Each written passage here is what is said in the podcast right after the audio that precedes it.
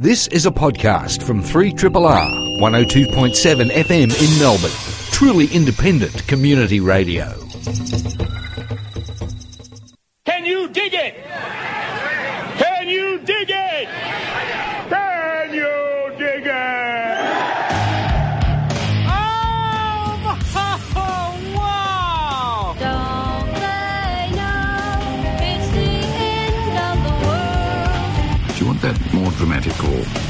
Like sort of understated or what? This is a land that prays for a hero. The humor of the entire situation suddenly gave way to a run for survival. You are listening to Greening the Apocalypse on Triple R 102.7 FM.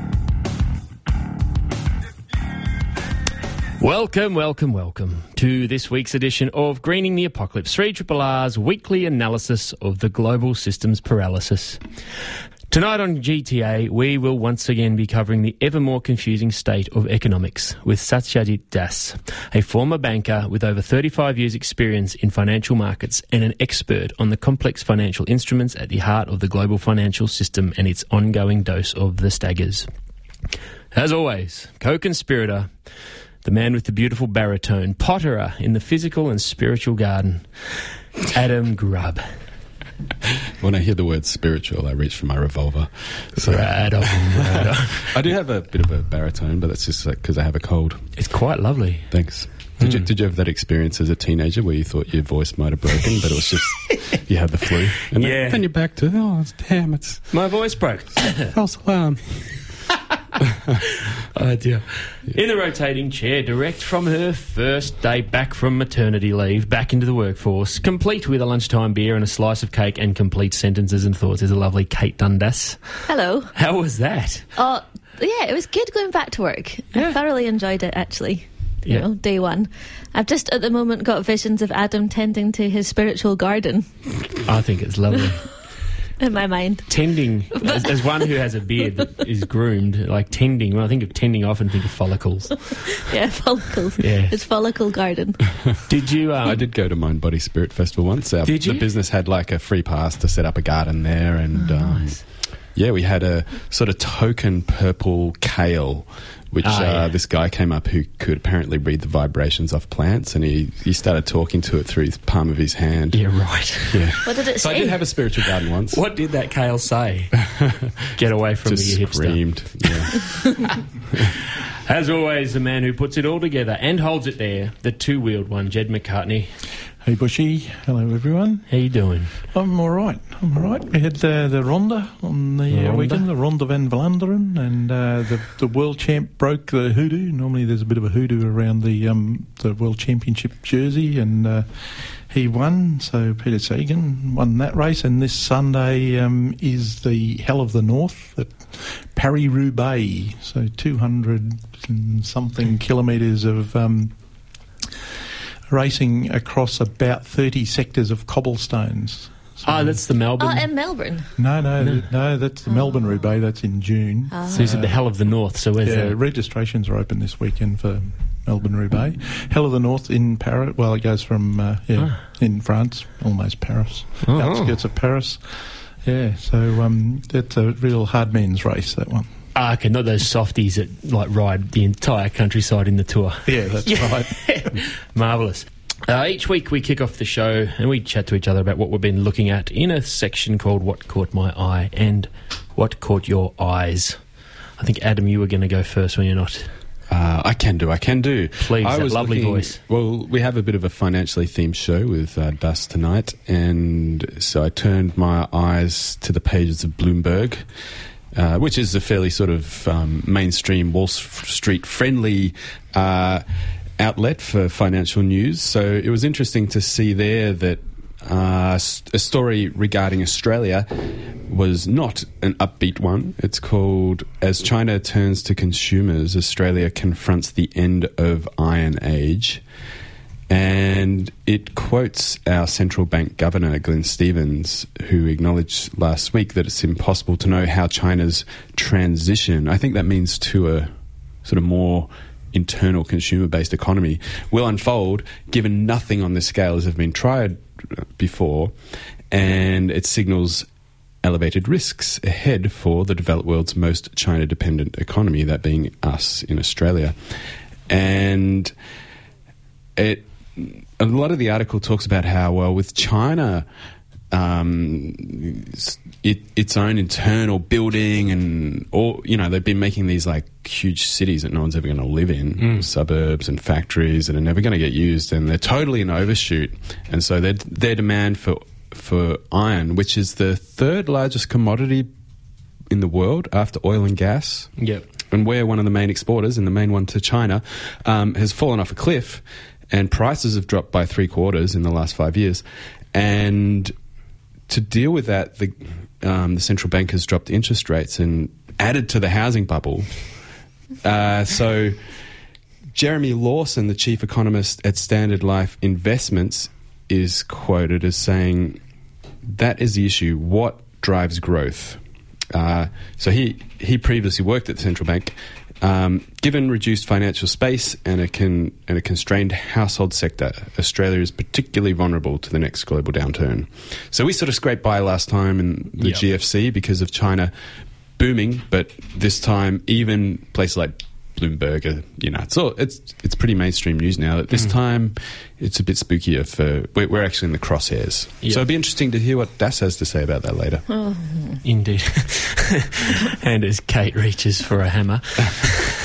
It's not all bad. I mean, good things happen in recessions. Good things do, and you know, it's not- Bad things too, but like, bad People happen. drink beer in recessions. Yeah. That's good. One Yeah, of the things we should probably we do attempt to touch on, I think, in this show is, uh, and Samuel Alexander says this all: a crisis is opportunity. I mean, Yeah. absolutely. historically. People only change when there's crisis. Mm. And actually, that said, had Australia taken a bit of a harder hit in the ass, had we last time taken more of a harder hit in the ass, there probably wouldn't have been such a build up of complacency. We haven't had a recession in Australia for over two decades, and I don't quarter of a century. quarter of a century, and I don't think that uh, any does any developed nation had that run.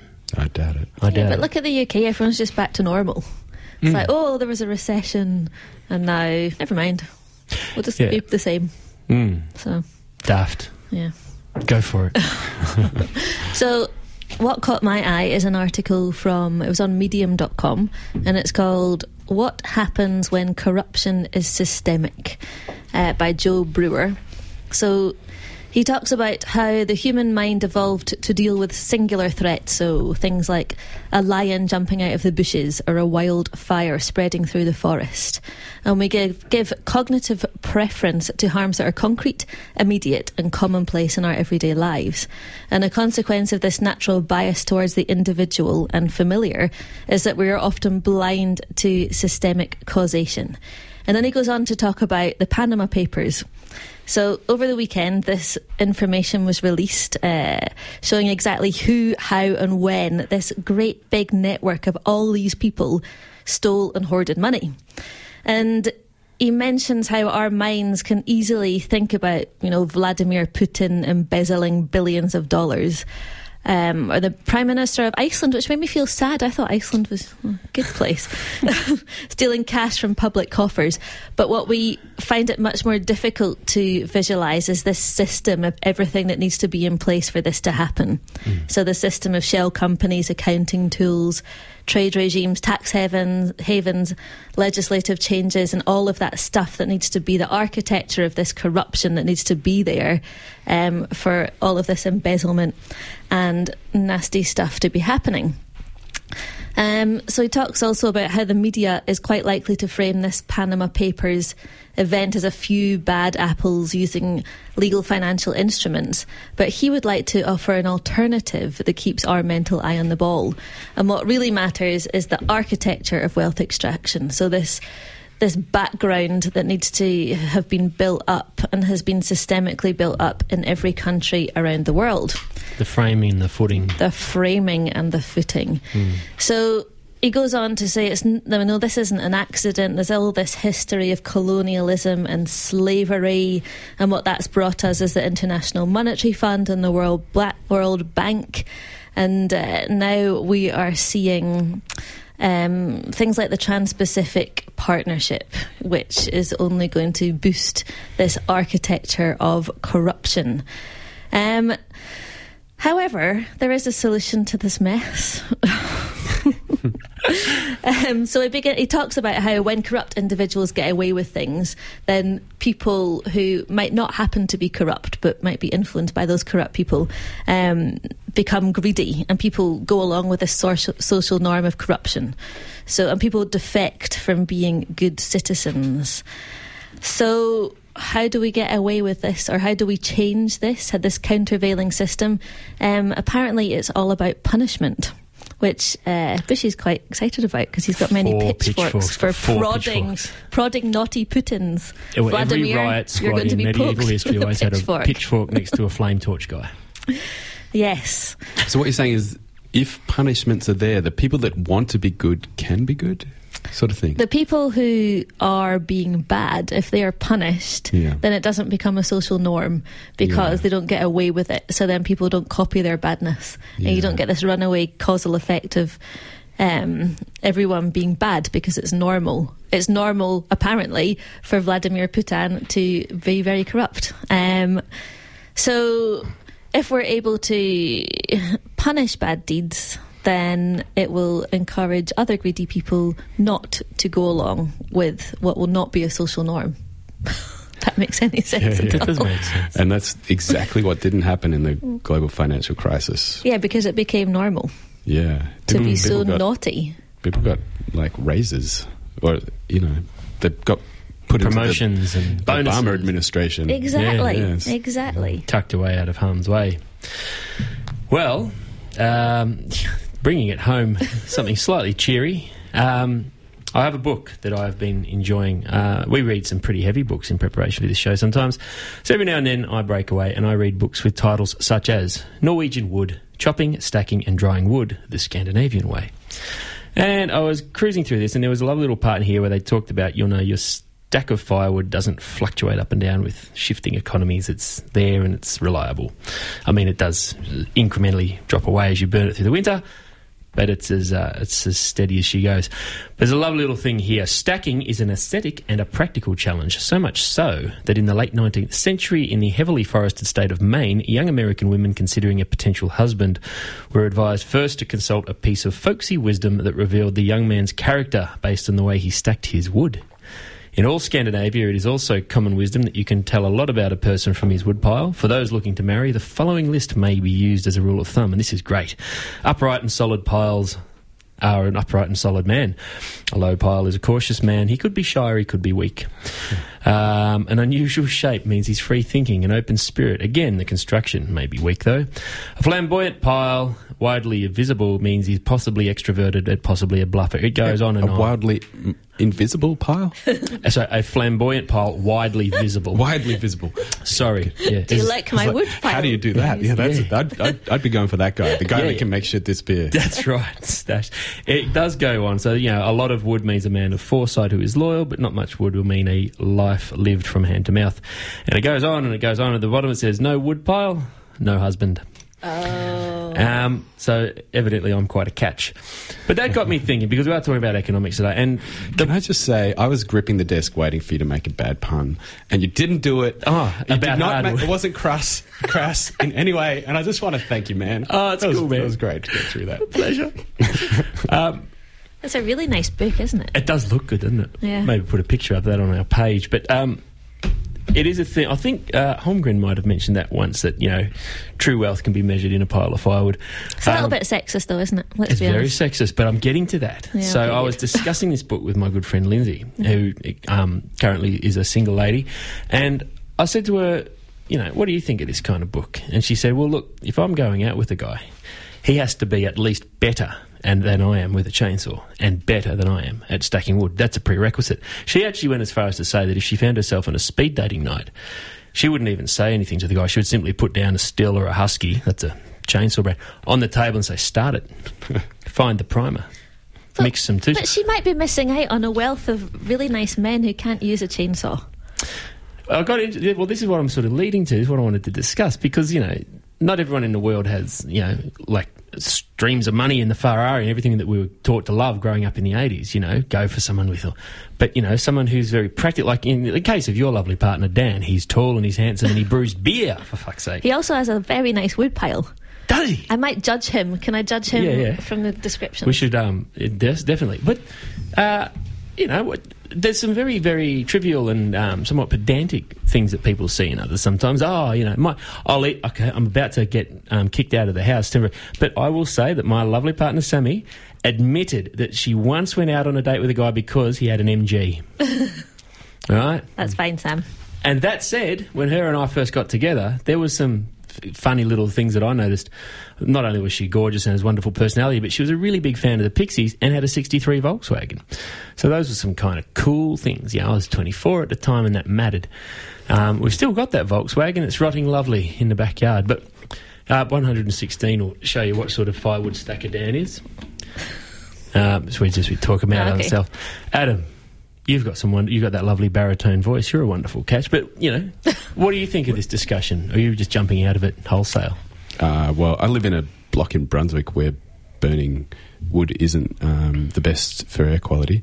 Unless you have a rocket stove. Yeah. Was it? Were you trying to give me a segue? Because Yeah. I'm doing a workshop about it on the weekend. Oh, look out!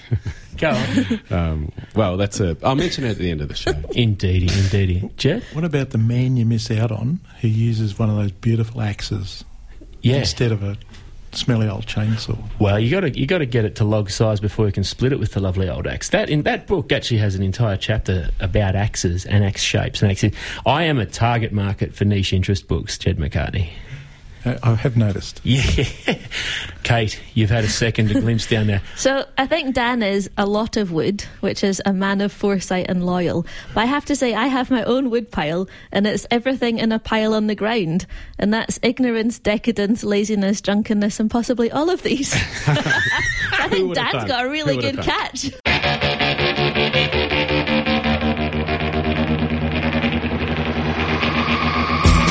You are listening to Greening the Apocalypse on 3 Triple R.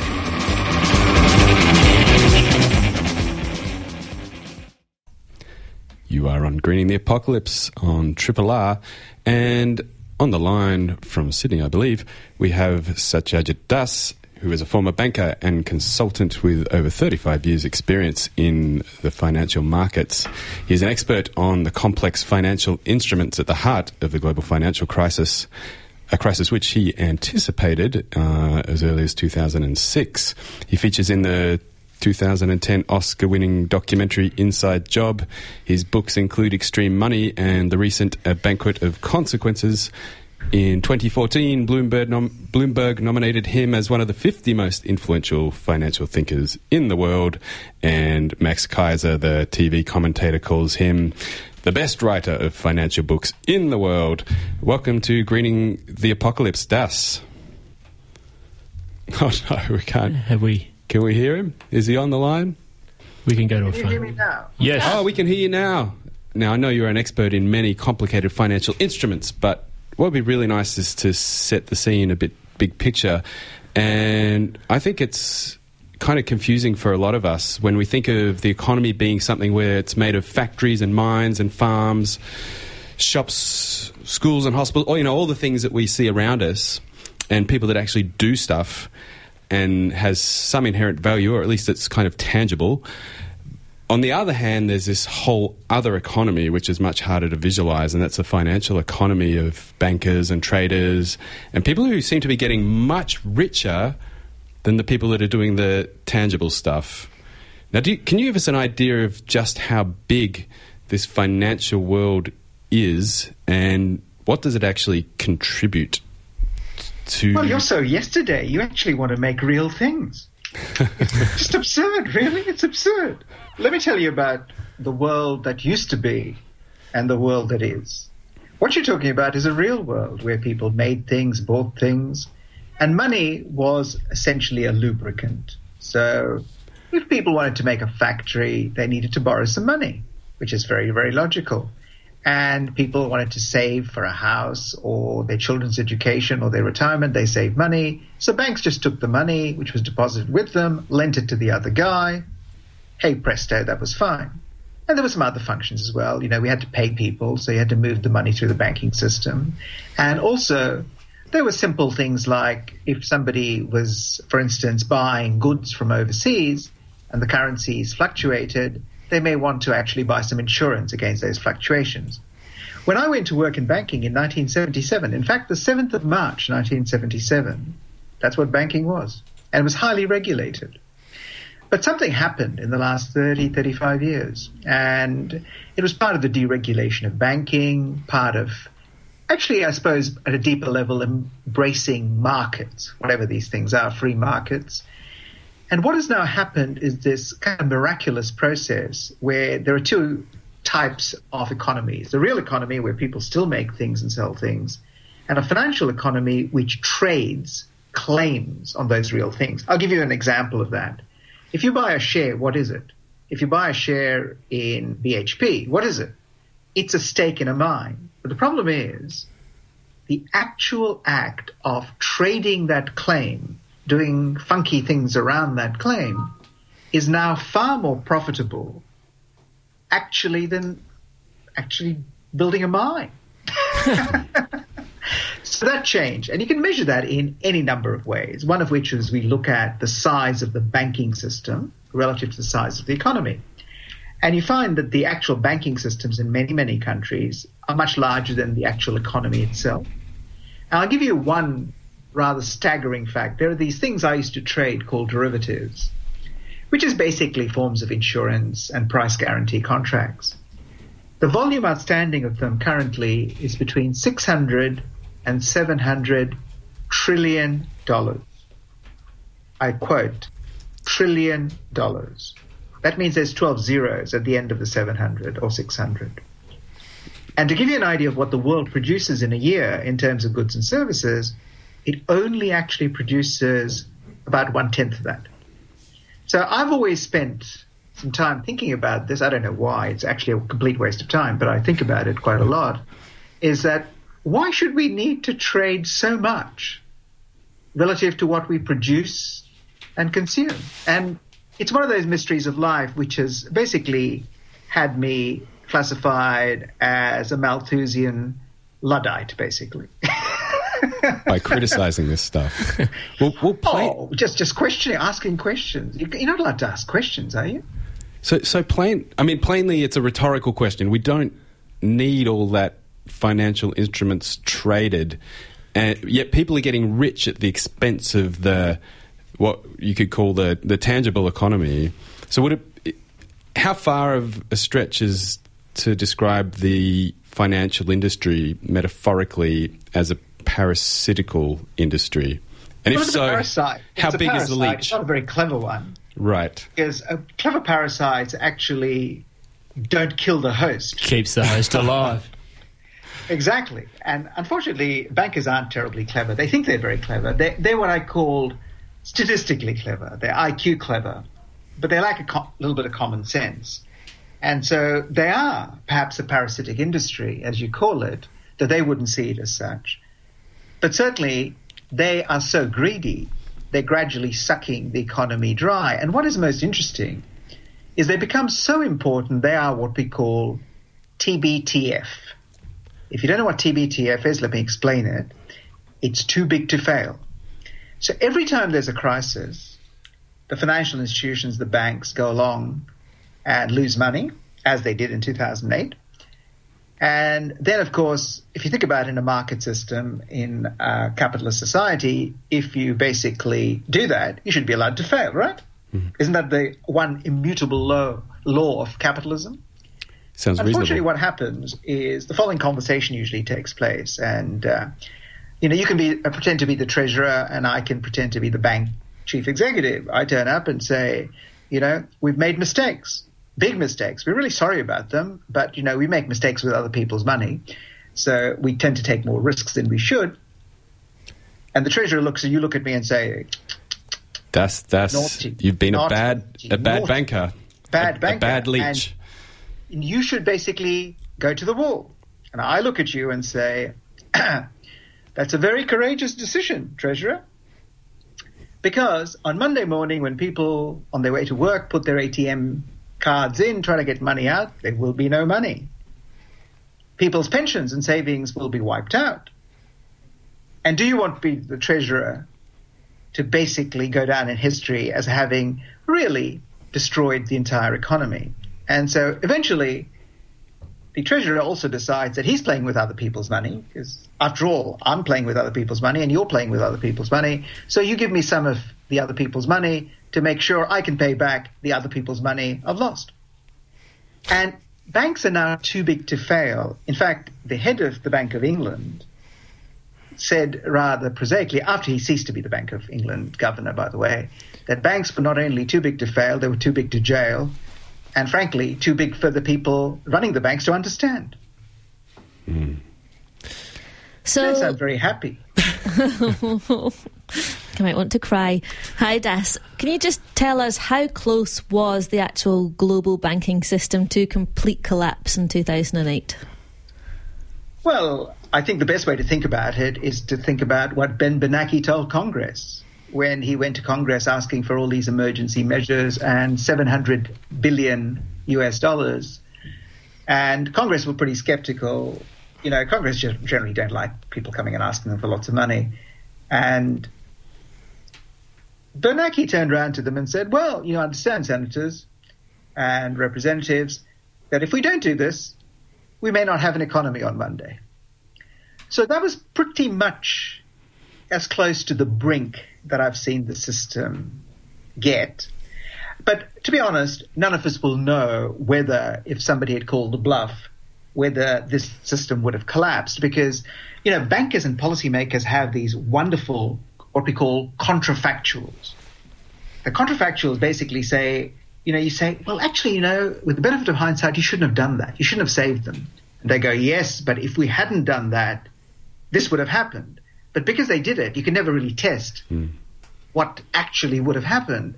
And this actually ha- is happening now because all these policies that are being followed around the world, these bizarre policies of quantitative easing and all sorts of things, are basically done on this contrafactual basis that if we didn't do this, the world would end. Hmm. Except we don't know if the world would end. And there are schools of economics which are very interesting. The Austrian School of Economics, which typically of anything which originates in Vienna is basically full of Biedermeier chairs, dark rooms, and men who are swarthy, smoking cigars and have little moustaches sitting around going, we should not interfere in the workings of the market. The, the market is self-correcting. And this is just a normal part of natural financial cycles. well, you know, I don't know. I don't know. Maybe it would have ended. Maybe it wouldn't have. Why are you laughing so much? These are very serious matters. Well, so that that isn't what happened. Of course, the the banks were bailed out, as you say. Um, what, what has the, has the aftermath of the GFC been anything like a proper reset? Did we get rid of the problem? Oh, oh, oh, oh, oh, oh. you are very naive. Moi, ah, ah, ah. Uh, George Hegel once said that the only lesson of history is that nobody listens to the lessons of history. The best way to think about what 2008 one was, it was the prelude, the overture to the opera. Because what it was telling us was the basic economic model we have, which is debt based, which is basically uh, pretty much the credit card plan. So we spend everything today and hope to pay off our credit card in the future. Doesn't work. It's very dangerous. And at that stage, it was warning us that the system actually has some problems. And we've got another whole series of problems on the side, which is demographics, the fact that we have resource constraints in terms of things like water, food, energy. We have environmental concerns. We have a whole bunch of things like inequality going on. But leave that to one side. Let's be myopically financial because actually we don't have an econ- we don't actually have a society anymore. We just have an economy. So basically, let's focus on the economy. So at that moment, any intelligent adult would have said, oh, let's have a think about this, except we're talking about economists, central bankers, and bankers. So no intelligent adults. Well, you know, I've always been puzzled by this search for extraterrestrial life. I'm looking for it on Earth. I mean, there's no need to look in the universe. If you can find it on Earth, you'd be doing well. Maybe we're looking for it extraterrestrially because we can't find it on Earth. Certainly, you won't find it in the banking and the business community very often. Anyway, so at that point in time, we should have done certain things, except we didn't. We covered it up. I have a phrase for this. I call it Botox economics. So basically, we don't have Austrian economics, we don't have monetarist economics, we don't have Keynesian, we have Botox economics. We've pumped the thing full of Botox, which is monetary Botox. And essentially, what we did was it's what Americans in football call a Hail Mary pass. You just pick up the ball and throw it and hope to hell it lands somewhere and somebody scores a try or a touchdown. And they were hoping that growth would come back, inflation would come back, because that's how you manage this debt. Except we got a problem. Number one, we're not growing quickly enough to manage the debt. And by the way, it's not so much that we need growth. We need the growth for a whole bunch of reasons, but one of which is to solve our debt problems. Because if you grow, your income grows and the debt becomes more manageable over time. We need inflation because basically if prices go up because the debt is a fixed return, you just get back what you lent, that's devalued enormously. So that helps. But none of those things have happened. And during that period, we've actually increased debt. Three triple R. You are on Greening the Apocalypse on Triple R, and we have on the line Das, the famed former banker and now author and commentator on global financial issues. Before we went to the song, Das, you were talking about just how not so good the world has done in cleaning up the mess of 2008. Yeah, and I was talking about the amount of debt that we have. To give you an idea of what happened, debt has gone up globally from $142 trillion to $199 trillion since 2007. And by the way, during this period, we were supposed to be bringing down debt. And one fabulous number has to do with China, which is, as, we, as you know, Australia is the great southern province of China. So basically, we have this relationship. China's debt has gone from $2 trillion in 2000 to $7 trillion in 2007 to $28 trillion today. It's one of the most amazing things that's actually happened. So we actually haven't fixed any of the problems. We've got bigger problems than we ever had. But the other interesting thing about that is because we've cut interest rates to, in fact, they're negative in Europe and Japan. Governments have spent a lot of money trying to sort of prop up demand all of these things are now going to come home to roost at some point in time. And this time around, we won't have the emerging markets, which is places like Brazil, Russia, India, and China, to bail out the global economy. And also, the geopolitical risks are much greater. All the problems we're seeing with around refugees, around the Middle East, around Russia, didn't exist in 2008 to the same degree.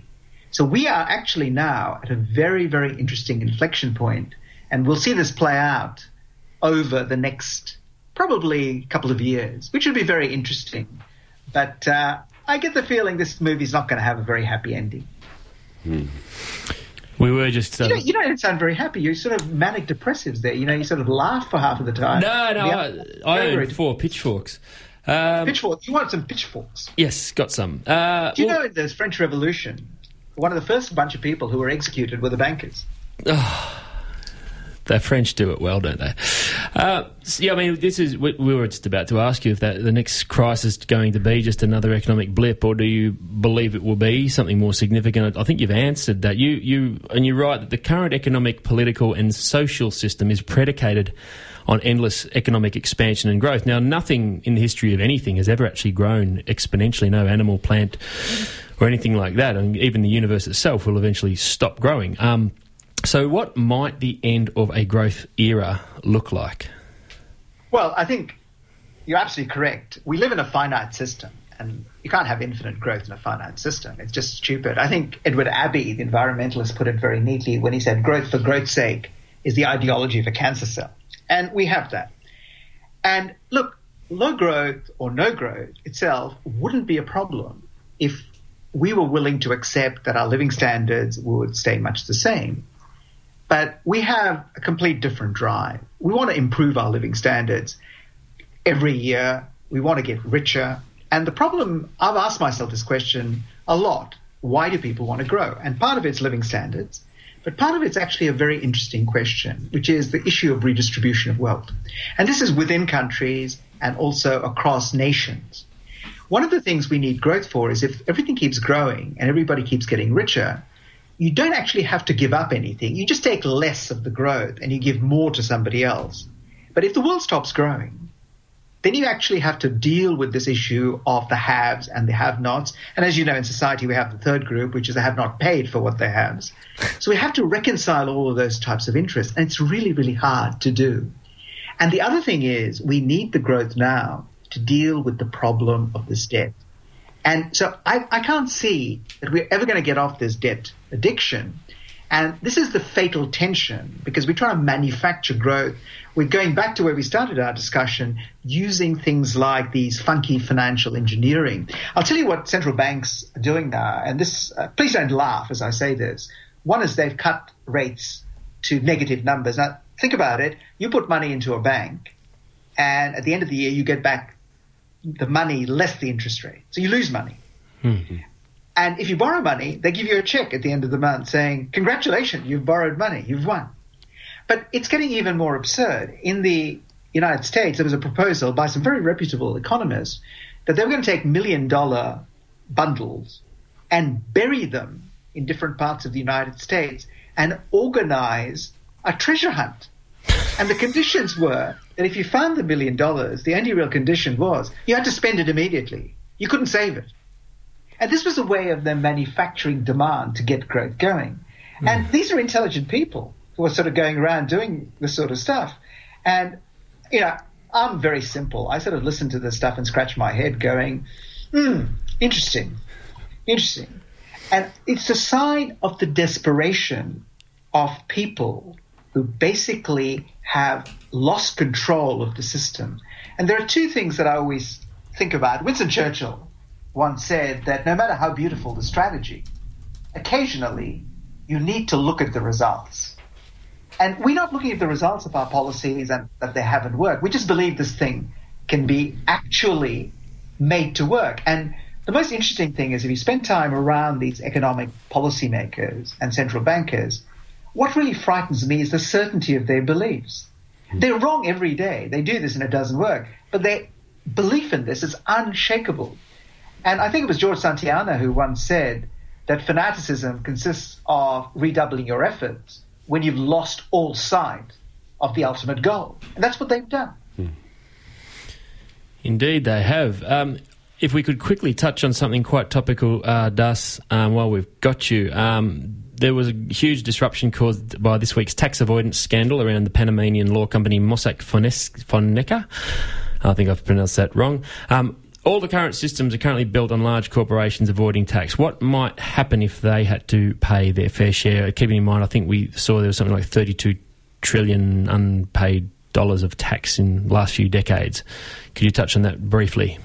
Yes, I'm about 260 kilobytes into the 2.6 terabytes of data. So uh, my knowledge is the graphs that people have put up in front of me. So don't quiz me too hard on this. But let me tell you a fundamental issue is we have this conflict built into our system currently, which is shareholders want companies to minimize tax because if they minimize tax, then there's more left over for them.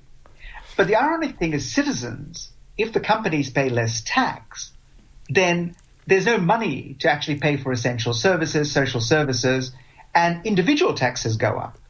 And so this is the strange conundrum at the heart of this. And what we have never really reconciled is this conflict and also what we have, and this whole issue of offshore tax avoidance and the strategies used by multinational is actually a very simple issue, which is we really don't have a particular perspective on what kind of society we want. Because the only country I've ever seen this debate take place in a meaningful way is in some Scandinavian countries where they decided they wanted to live in a particular way.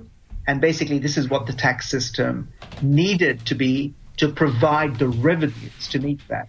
So it was a very logical sort of model. Instead of which we want to have this strange system where we don't want to pay any tax. When I first came to Australia, it was quite mysterious to me. There were two things I learned. There were two religions in Australia, and it wasn't the Church of England and the Catholic Church. It was property, and it was avoiding tax. That was, hmm. that was the two basic things I quickly learned, is that they were really religions in which people worshipped. And at the same time, they wanted more and more services. They wanted more and more out of the government. and the two aren't reconciled. They, they can never be reconciled. And this is the question. And what you're looking at when you look at this, and this is kind of fun, it's salacious. You know, you get nice names we can have, and particularly a firm with a name like Fonseca. What is it? Moss, Mossack Fonseca? I Yeah. mean, it's, it's out of a John Le Carre novel, basically, you know?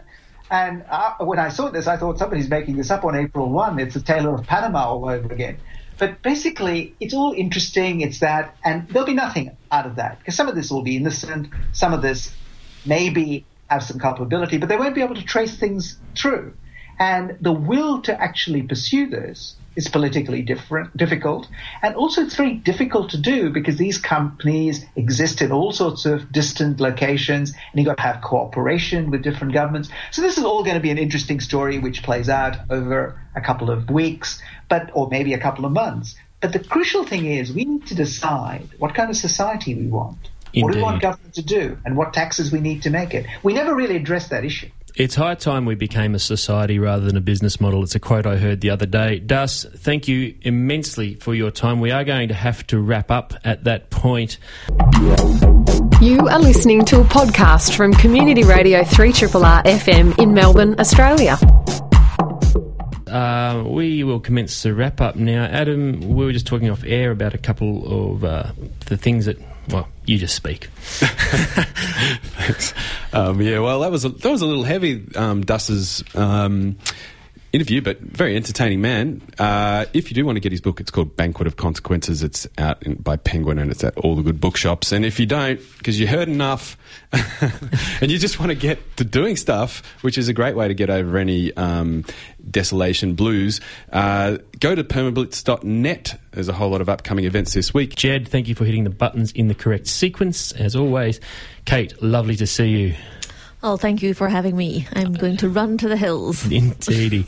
hey, Adam, what are we going to talk about next week? Uh, we're going to talk with Stephen Pepper. He lives off grid somewhere in the country. Friend of yours? He's a mate of mine, yeah. We're going to talk about the realities of off grid living. Brilliant.